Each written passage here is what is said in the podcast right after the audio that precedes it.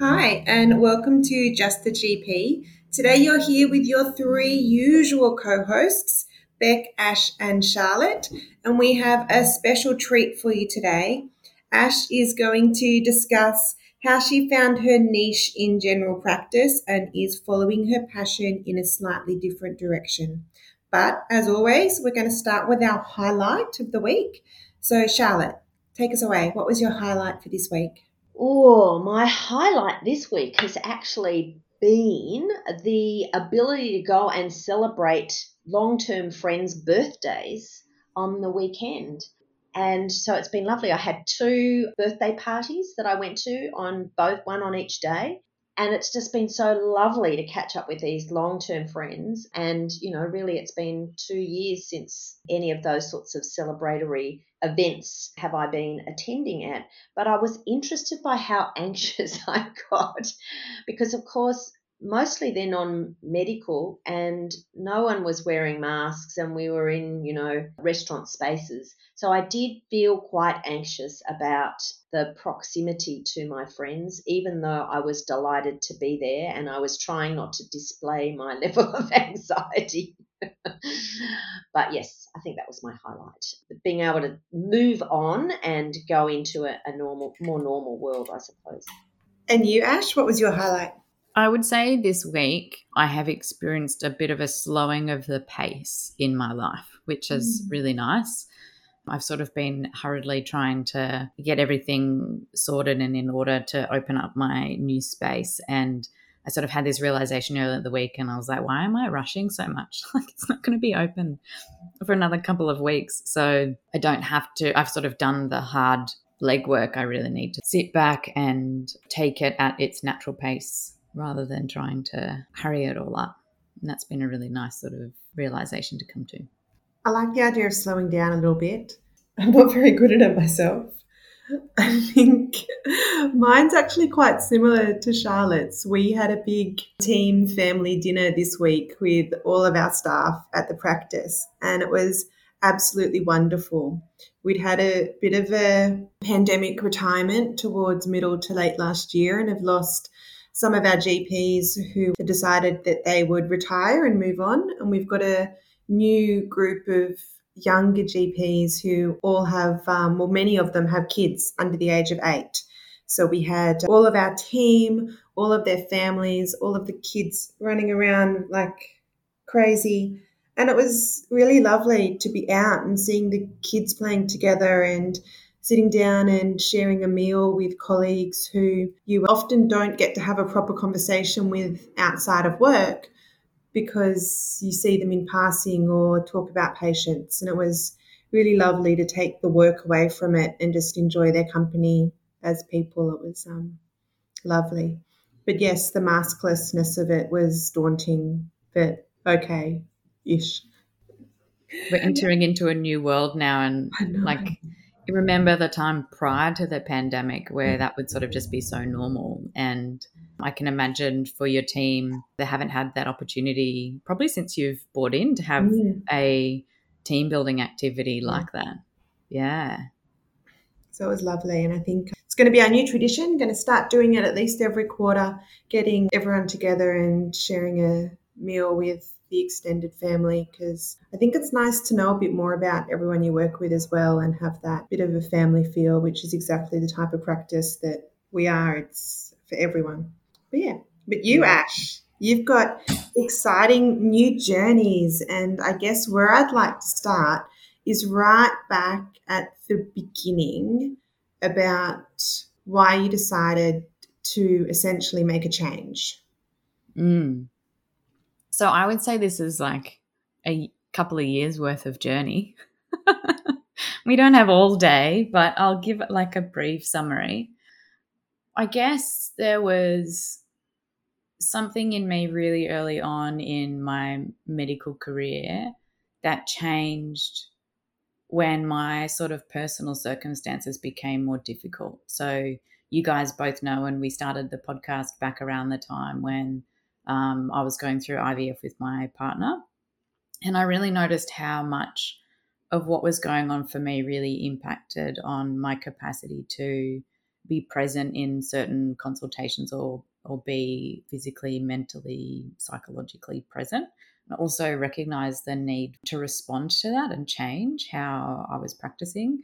And so I think I went through this zone of like being really interested in doctors' health, as you guys would know. And then as I sort of became more comfortable and familiar and deepened my own sort of personal journey, I really found practicing within our system-based structure really difficult. You know, the seeing 4 people an hour, trying to have to do lots of things all at once, feeling like I was constantly hurried. Like when I was at work, my nervous system was sort of in an hyper-arousal state. And I started to notice that it was the reason why I had to reduce the days that I was working is because my nervous system was in a hyperarousal state when I needed to sort of meet that expectation. So I tried to start slowing down some of my consultations, and then that meant that the people who were coming to see me, we could explore the issues more. And I became much more interested in people and the humans and the journeys. And, you know, I guess I started to unlearn a lot of the things that we were taught in medical school around, particularly around the way that we work and understand illness and disease in the context of somebody's life, the history of trauma, and also some of the recommendations that we give that can sometimes be harmful around lifestyle changes. And I got really interested in working with people who have a complicated relationship with food, movement, or their bodies and sexuality. So I've always been more interested in mental health, and from an early age in my career, that was always a part of it. And then I found over time, like I wanted to spend more and more time working on the psychological contributors to someone's ill health.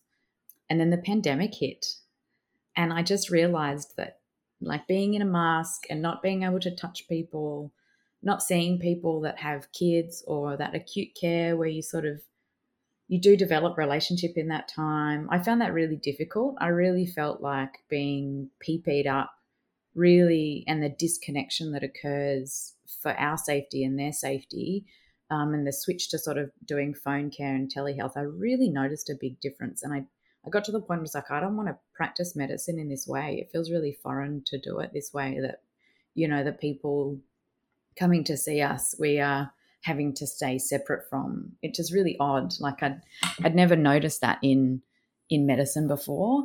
And then I made that shift at sort of early last year into doing more psychological work that wasn't interspersed throughout my day, sort of dedicating 2 days to it. And I realized I'd walk into that space and I'd really love it, and then I'd go to walk upstairs and I'd just be like, oh, I'm not interested anymore. You know, I'm really not.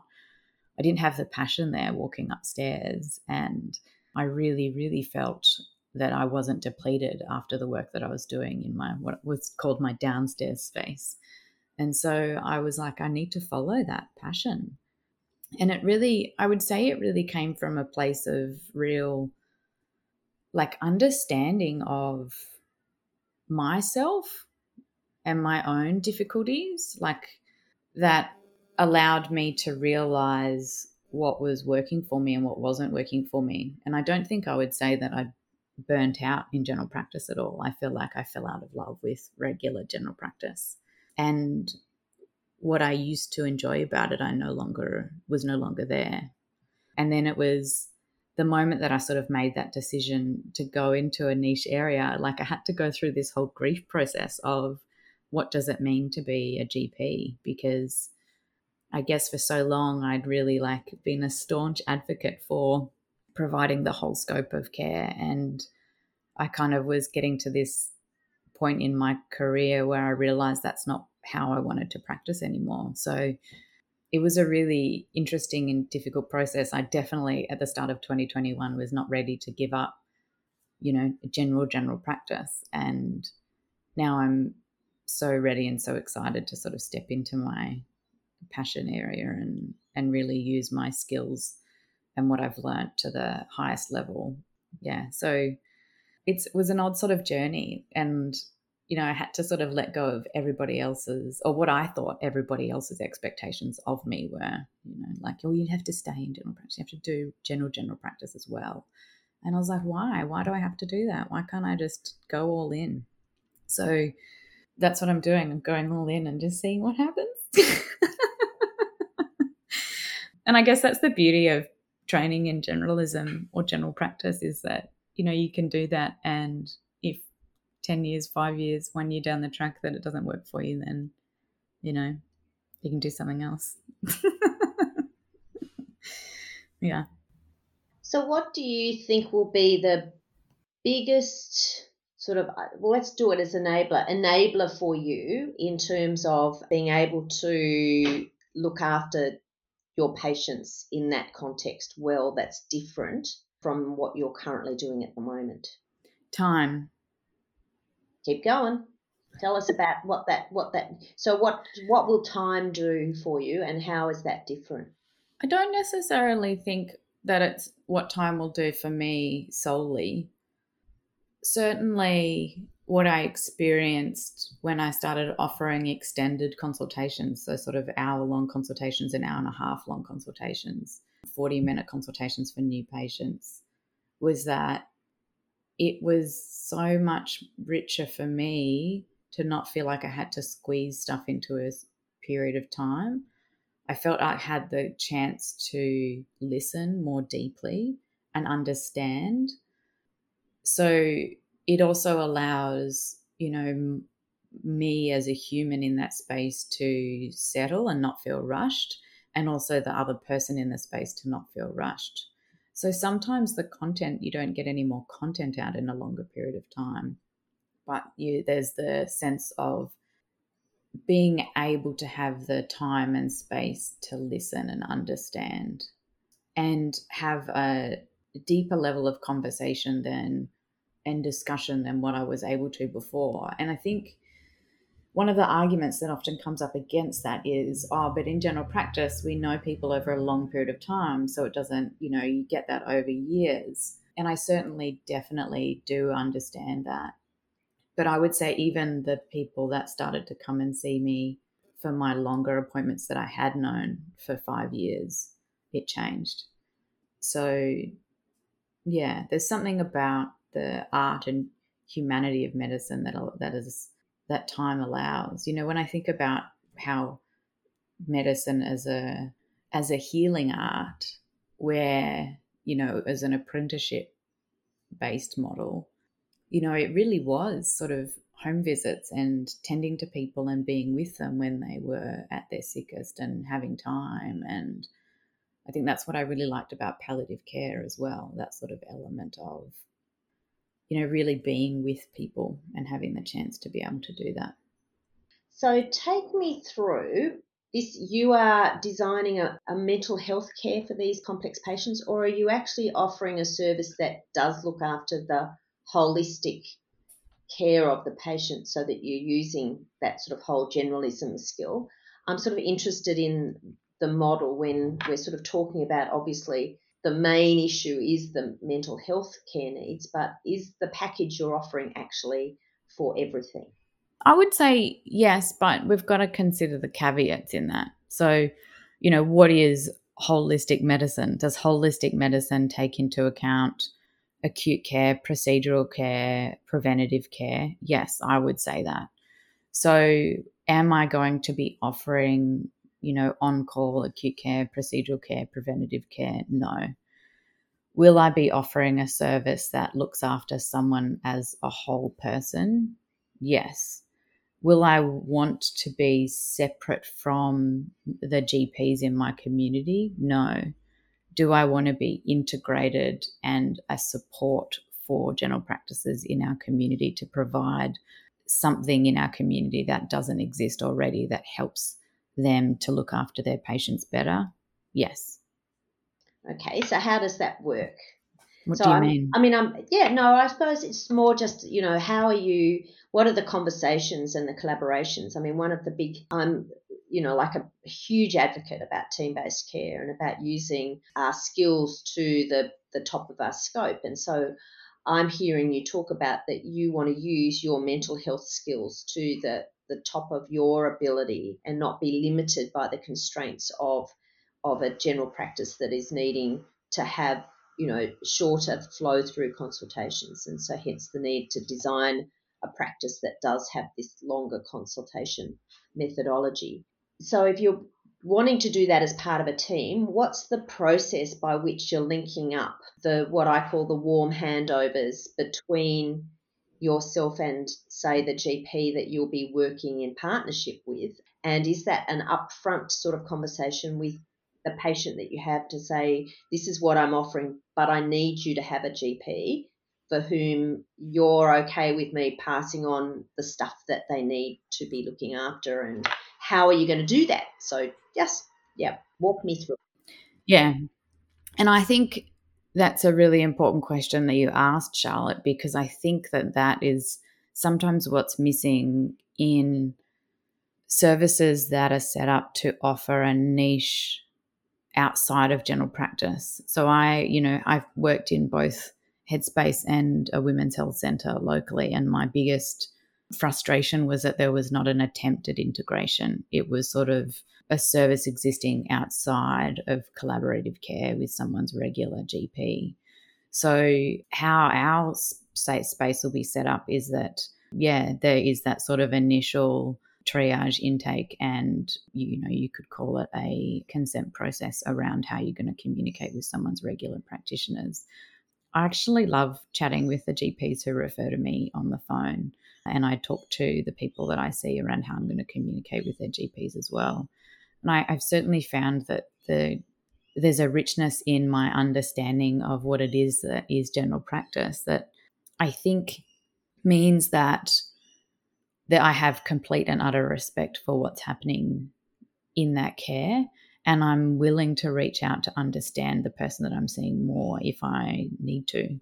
And it's sort of like it's like, Charlotte, if you referred to me and I went and I saw someone that was under your care and I went, oh, this is a really, you know, I'm struggling to understand this part of them, or, you know, I tried this sort of strategy and it didn't really work, and, you know, I was wondering about something, I would feel 100% comfortable to ring you and go, hey, Charlotte, like, I'm a bit stuck here.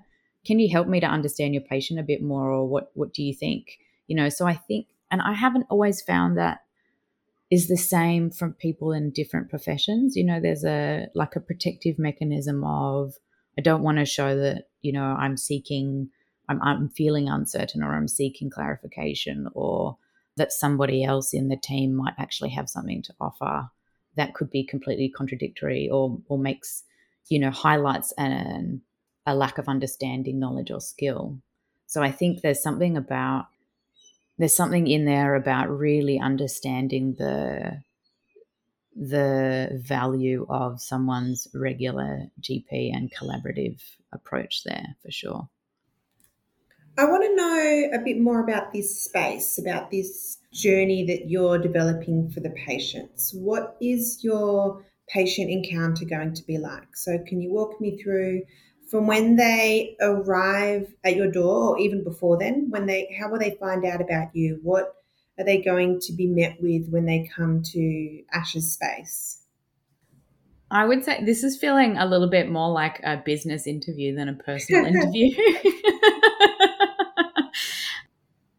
So you've caught me a bit off guard when you're sort of talking in that domain, because it takes me into a different space in my head and in my body.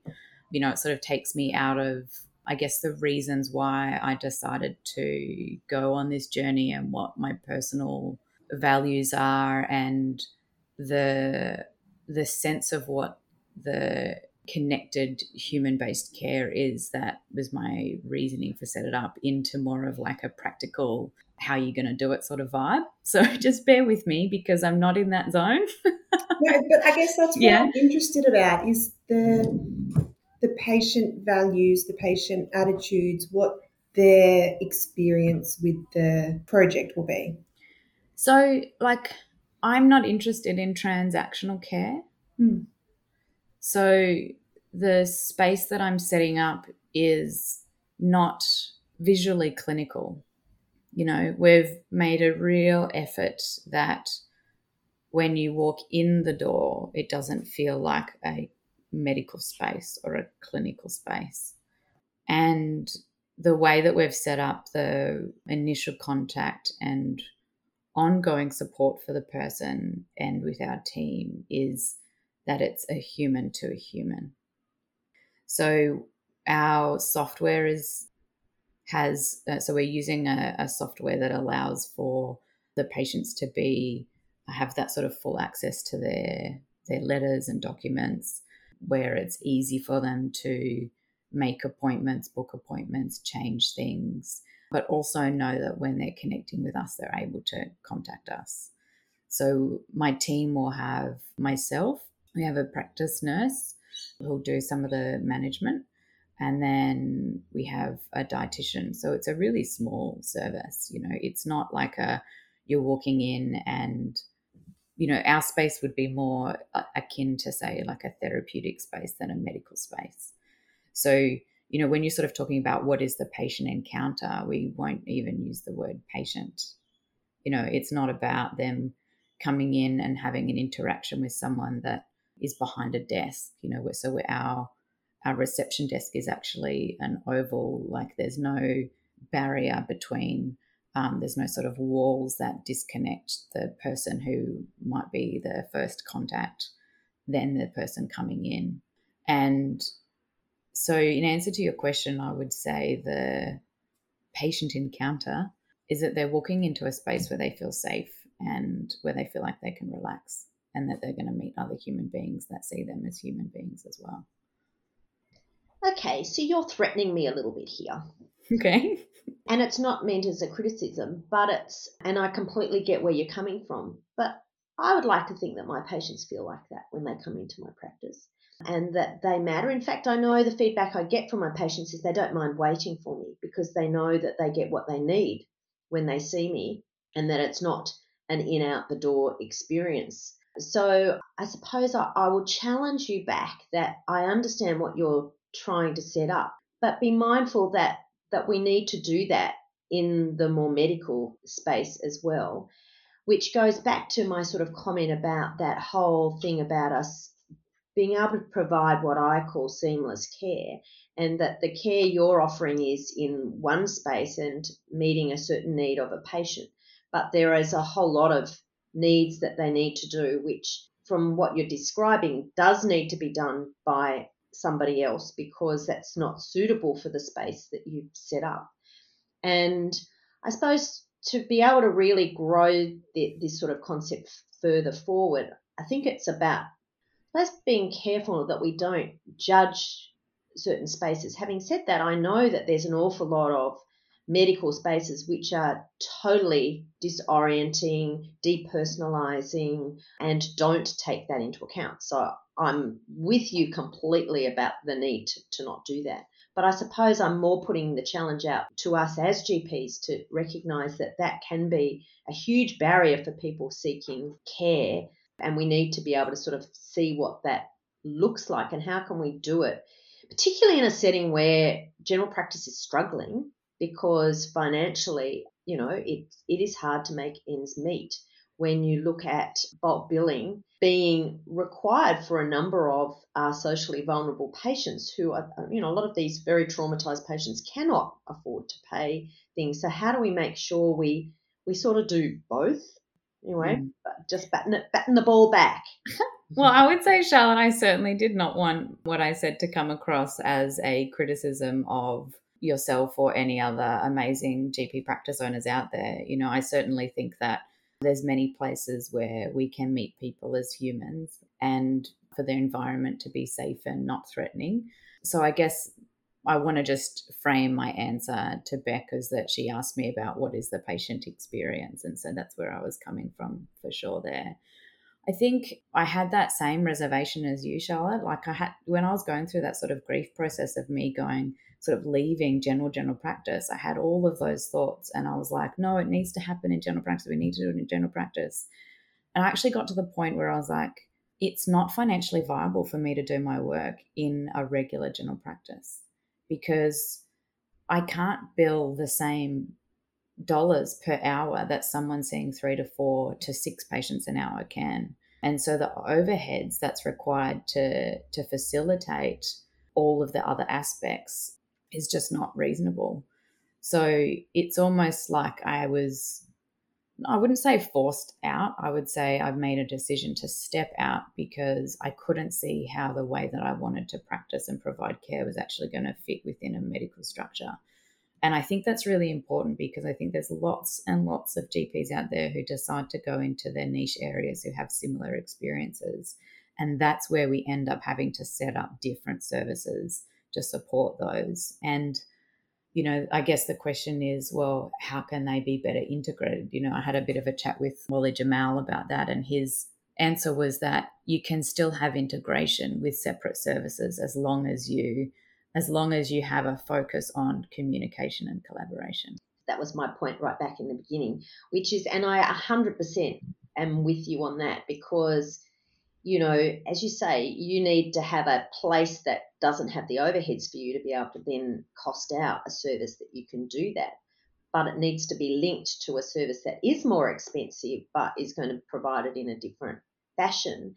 And, of course, we can do it together if we set it up so that we actually easily communicate between each other.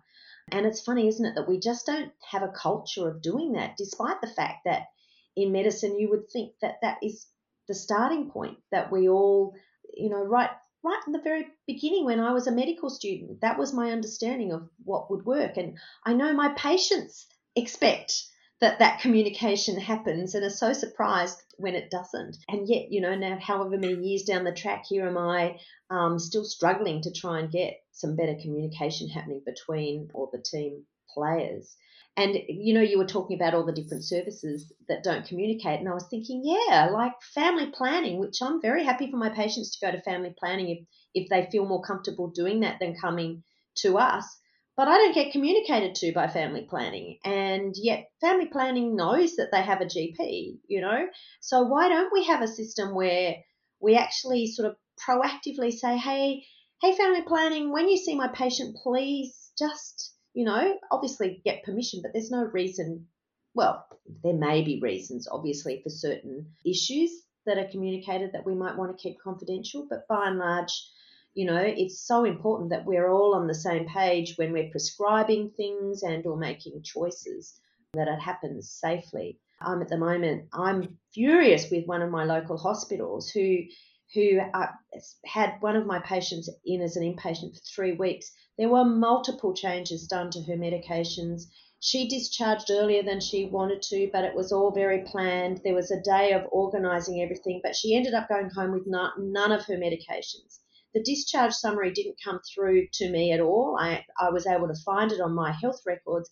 But you know what? It had no medication summary. No medication summary, and what was worse, it said there were no medication changes in hospital. And yet I had a conversation with the consultant and there were 10 medication changes. She went home on 3 new ones. I mean, she's very complicated. She's got something ridiculous like 25 medicines that she's on, and they didn't send me one bit of what they had done. Isn't that terrible? I mean, terrible. But, you know, like, to me, that just shows a system under pressure. I don't care if it's a system under pressure. It's terrible. You know, there is no excuse, and it doesn't matter how pressured you are. Actually, quality and safety actually has to be number one. And if those sorts of things are not happening, then you actually have to stop and go, we have to redesign how we do things. No one should be allowed out the door without actually, even if she'd had a printed list of her medications that was from her, you know, her chart, to enable her to actually have that, you know, there needs to have been something.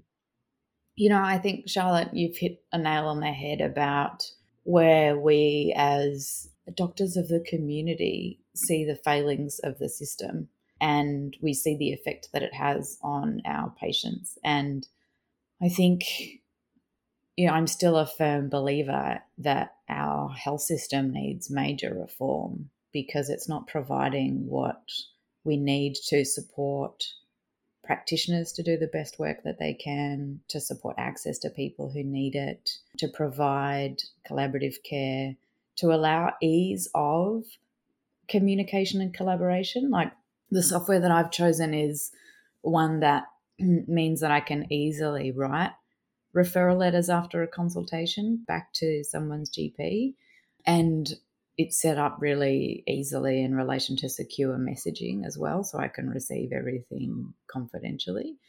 And I think the lack of that being something that is just standard. Like when I looked up faxing systems, I realized that e-faxes like go to some random location somewhere and then get emailed to someone's email. And I'm like, that doesn't make sense. How can we say that fax is secure when it goes to an email? Like it just doesn't, you know, I think there's so many things that just haven't really been thought about or have been thought about but are considered too hard. Like, oh, we know that we should always do a discharge summary to the GP and we need to make sure the medications are correct. Like I would say that's a basic level of care, and it's been clearly demonstrated that lack of communication and clinical handovers leads to poor health outcomes for patients. Yet we still have a system that does it. I'm interested in, we talked a bit about it before. You mentioned that it wasn't something that could be done in traditional general practice. And was there a turning point? And because it sounds really scary to me, the turning point where you go, I'm now ready to do this on my own and take a jump and a leap of faith and go, I have to do this, and I'm not going to have, I presume we haven't asked you, the backup of still doing a day a week of general practice, because I think that's complicated in a local town where they could see you as a GP on Monday and in your new space every other day. What is it that you then went, let's do it, let's jump, and I'm going to do it now? Yeah, I love that question. So there was a couple of things. The first thing is, you know, when considering what I'm talking about, I think I should be really clear, like, you know, I'm providing focused psychological skills and treatment under mental health plans and eating disorder plans, but from a whole person perspective, like as I don't see people in the same way that, say, a psychologist or a mental health accredited OT or social worker sees them. I see their treatment as a whole person, and I have an understanding of their whole being, and the areas that I'm have my special interest in are for people that have complicated relationships with food, with movement, with their bodies, or with sexuality. So I'm a credentialed eating disorder clinician. I have a fellowship of the Australian Society of Psychological Medicine, and I'm completing my master's in psychosexual therapy. So I think the first thing for me was it's really hard to do therapy in the busyness of general practice because there's a lot of noise, so there's lots of phones ringing, there's lots of people talking, there's a lot of disruption, and the rooms aren't set up in the way that necessarily, like if you walk into a therapy room, for example, there's soft chairs and couches, whereas in a general practice we're sort of set up for consultation, so it's a different vibe. In whatever, what are these things called? Inverted commas. I'm just going to say air quotes. Yeah, inverted commas, like, you know, the vibe. I did have consultations where the space that I was conducting focused psychological strategies had to be used as part of the vaccination clinic for COVID, and I had to do some of those consultations upstairs in my regular room, and it was completely different. I didn't have the capacity to provide a safe container in the same way, and I certainly found when I was doing that work within my general practice it was much harder, and I, you know, so you might get interrupted with a phone call, or the messages might pop up if the sound is on, or the room isn't quite set up quite right, or there's, you know, you might be doing a guided introspective something and then someone is like meh, meh, meh, meh, meh, walking down the hallway and you can like hear them. It's just, it didn't provide a level of safety that's required, particularly for working on some of the issues that we need to work through. So that was one thing where I realised it couldn't be done in a regular general practice environment unless the room was fully soundproof and set up just for that. The second thing was I was doing 2 days a week of general practice and 2 days a week of this sort of work. And I realised, personally, I know a lot of people do very, very part-time general practice, but I personally found it really difficult to do general practice well in 2 days. I think I struggled to do general practice well in 3 days. you know, when you sort of do it in 3 days, you sort of spend one day catching up on your results and letters, and then, you know, the next day is a bit okay, and then the third day feels all right. I think for me, the sweet spot in terms of the general practice being an easy job was 4 days a week, because you've got time to spread out the paperwork throughout the week. And, you know, realistically, I sort of found if I was doing 2 days in general practice, then my patients needed to have a second doctor anyway, because I wasn't there every day. So it was almost like if I was working 2 days, it was almost, I felt like there was a need to job share, and I felt like I wasn't providing the level of accessibility that I would like for myself. And so there was that. And then the third thing was, once I took out the psychological side of things and did that more specifically, I found that I just wasn't as interested in the other areas of medicine. You know, once I sort of had separated it out and it wasn't a part of my usual day, I realized that the stuff that I loved doing was everything that I was doing downstairs, everything I was doing on the other 2 days a week. And I just, like, I'd walk up the stairs and be like, okay. And I'd have to like G up myself for those days.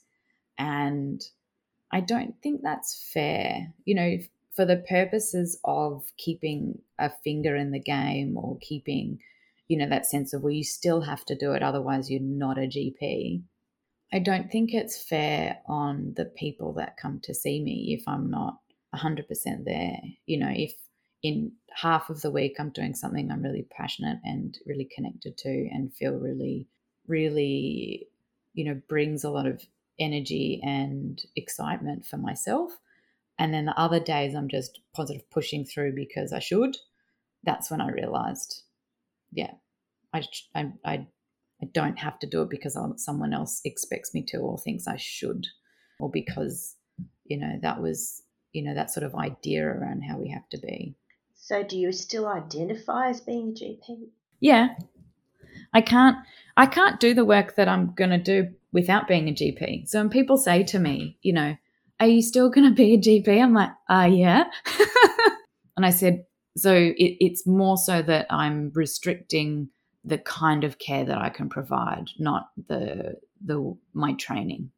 So, you know, and it actually also, Beck, I would say that there were certain elements where, because of the amount of CPD or, you know, the reading that I had to do in one realm, it meant that I was sort of de-skilling a little bit in the other areas, and I didn't feel as safe doing as much of the other stuff, and particularly procedural work. And, you know, there's a part of me that like is super scared doing procedural work anyway. Like, I've never been a cutter. I've always enjoyed stitching but never enjoyed incising. So... So, yeah, I think I'm not a psychologist. I'm not a psychiatrist. I'm not a social worker or a mental health accredited OT. I'm a GP, and a GP with niche interest or special interest in psychological medicine. But I'm never going to treat someone in the same way as any of those professions. So I'm always going to be a GP. Oh, well, I think we've run out of time, but that's probably a good place to come to a sort of a nice contemplative end to, well, it's not an end, it's part of the continuing discussion. So we'll obviously have to come back and find out more, and also about what research you're going to be doing in this area, because that's the next bit of the conversation, isn't it? Yes. I'll hand back to you, Beck. No, I agree. It's a lovely pause for this conversation. And I think, as always, we'll wrap up with our pearl of the week. So start us off, Ash. What's your pearl for this week? Well, I think I can't finish off this discussion without talking about the role that peer supervision has provided me. So in all of my mental health work from my early registrar days when I did my extended skills placement in Headspace, I was involved in peer, I guess what psychologists would call clinical supervision, but we can't call it as GPs clinical supervision because there's sort of all sorts of weird things. So it's peer-based supervision. And I would say this has been integral to my work. And so currently, I would say anyone who's doing any significant load or any GP, I think, would benefit from someone who talks to them about them as humans doing this work. And so my resource would be to check out ASPM. I only found them last year. So it's the Australian Society of Psychological Medicine, aspm.org.au. They're a fantastic group of GPs who all do have a special interest in providing psychological care. And as an organisation, they actually run case consultation groups for members on, you know, working through the personal and human side of us as GPs working with humans with difficulty. I'm going to jump in now because preparing for this podcast, I was doing a bit of a reflection about my journey into general practice and how quite different to you, I like doing multiple things and having a bit of a couple of things going on at the same time, and having a think about how I divvy up my week and how I got into doing so many different things, and realising it was probably in my GP training when I had the opportunity to do the academic registrar job, and they actually made you do general practice and research and teaching all at the same time and shuffle that into 1 week. But you were supported in doing that, and you had a mentor and a supervisor who helped you with how to structure your week, how to fit it in and still have work-life balance. And I guess I've still got that supervisor, I've still got that mentor now, several years later. But it was really back then that through that training program I went, you can do a couple of things with general practice at the same time, and you can have a finger in a few different pies and really enjoy it. And I guess just another shout out that I saw this week, the applications are open for academic registrars for next year. So if anyone's interested in thinking about it, I'm always happy for them to either contact me, and I'm more than willing to talk to them, or contact the University of Interest, and RACGP we might link the location for where you can do those applications as well to this podcast. But it's where I definitely learnt that you can do more than one thing at a time and hopefully do it well. You, Charlotte, what was your pearl of the week? Look, I don't actually have a pearl of the week this week, but I'll add that, I mean, from my perspective, I think that having a peer-to-peer mentoring is an incredibly important part of that. And both of you have talked about that, and you both have different sorts of ways that you've approached your career. And I think that is the joy of being the generalist, is that you have so many flexible options and you can take it whichever way you want. And there's no reason to ever be unhappy because there are so many options, and having someone to talk to and debrief and help you make some of those choices. And they can be sometimes feeling like that they need to take a big jump like Ash you've done, yet what you've done is you've jumped into this pig puddle of mud, really, isn't it? You know, you're now there having this wonderful... I don't know if I've described it as a pig puddle of mud, but well, okay. I like that idea of the, you know, the being the happy pig in mud concept. So when you... Oh, okay. Right. Sorry. It's the way I word. To me, it sounded like you were saying that I was jumping into a pile of S. No. I was actually meaning that you were just really, really happy in something that somebody else may not see as being something that's creating absolute joy. And I think that's the joy, isn't it? Is finding what you actually really get passion from. And, you know, I'm like Beck. I like having a number of things keeping me happy. And I know that I would never have been a happy partialist because I would have gotten bored with that. And I would have ended up being a generalist in some way or other in that partialist specialty. So it's been a great career for me. But I think one of the things the RACGP is working on at the moment is this sort of idea of clusters of groups of peers to support each other in both their learning and their ability to improve what we're doing. And I think that, again, is a great model because a lot of the stuff I've seen around really good quality care is about that peer-to-peer mentoring, accountability, and sort of sharing to make what they call mind lines by these Scottish GPs, rather than guidelines, because what you're doing is you're making sense of the guidelines with your peers and the other stuff around it to actually meet the real world needs of the patient in front of us.